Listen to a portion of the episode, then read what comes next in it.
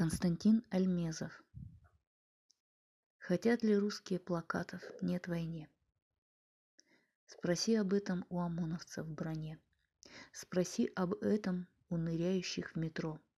Спроси об этом у вцепившегося в трон. Хотят ли русские разбитых городов? Спроси об этом у забитых поездов. Хотят ли русские разрушенных больниц? Спроси у высохших младенческих глазниц. Хотят ли русские хоть что-то изменить? Спроси об этом у оставшегося СМИ. Хотят ли русские искоренить нацизм? Спроси об этом у студентов с буквой ЦИЦ. Твоей визиткой станет этот жуткий год, воистину непоколебленный народ, готовый хоть в крови купаться, хоть в говне, но лишь бы не было плакатов. Нет войне.